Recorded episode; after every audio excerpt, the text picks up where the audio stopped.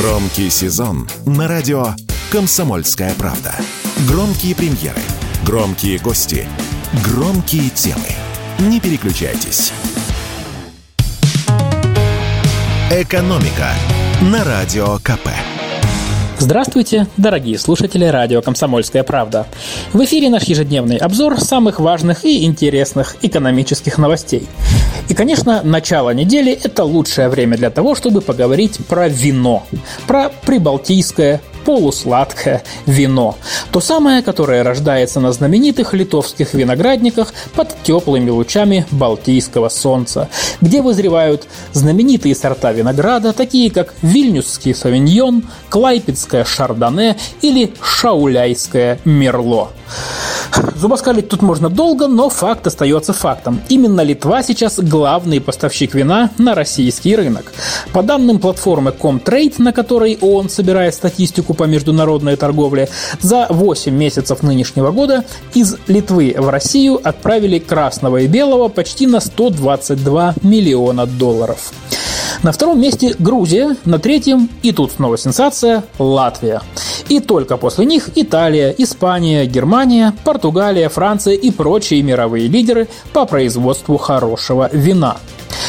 Дело тут не в глобальном потеплении, превратившем э, Прибалтику в Бордо или Андалусию.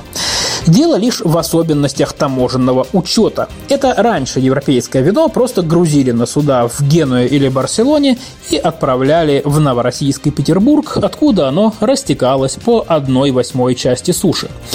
Нынешние времена требуют более творческого подхода. Главные мировые перевозчики морских грузов отказались доставлять товары в Россию. Многие, конечно, небольшие компании-перевозчики продолжают сотрудничать с компаниями из нашей страны, но ключевое слово здесь «небольшие». Поэтому львиную долю груза теперь приходится вести по земле. Зачастую так быстрее и выгоднее. А в экспортно-импортной статистике товару присваивается код той страны, через чью границу он въехал. Так прибалтийские страны и попали в число главных поставщиков вина в Россию. Вот еще один интересный факт, который это подтверждает. За первые 8 месяцев этого года Литва с Латвией завезли вина из Италии, Испании, Германии и Португалии почти на 100 миллионов долларов. К слову, ничего запретного здесь нет. Просто бизнес ищет новые пути доставки и новые способы выживания.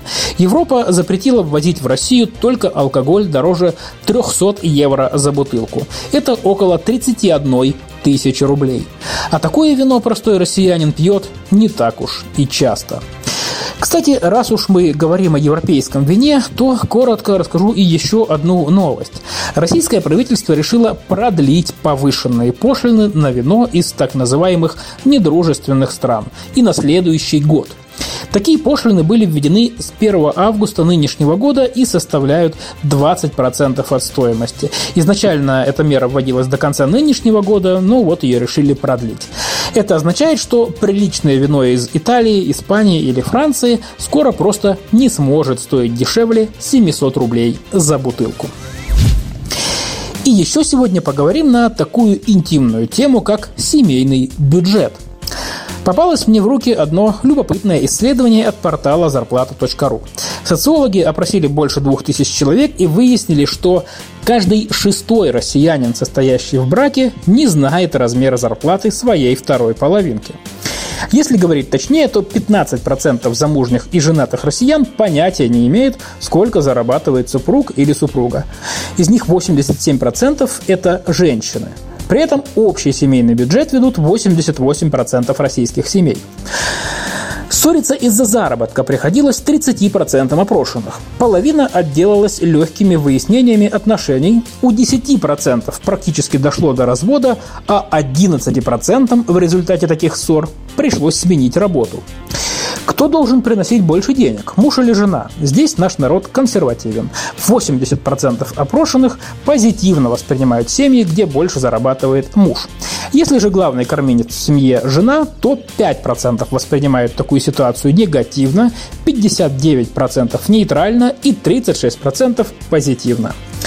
И вот что мне еще запомнилось. На вопрос, а вы бы продолжили работать, если бы ваш супруг или супруга полностью обеспечивала семью, утвердительно ответили 79%. И только 12% заявили, что бросили бы работу тут же. «Экономика» на Радио КП.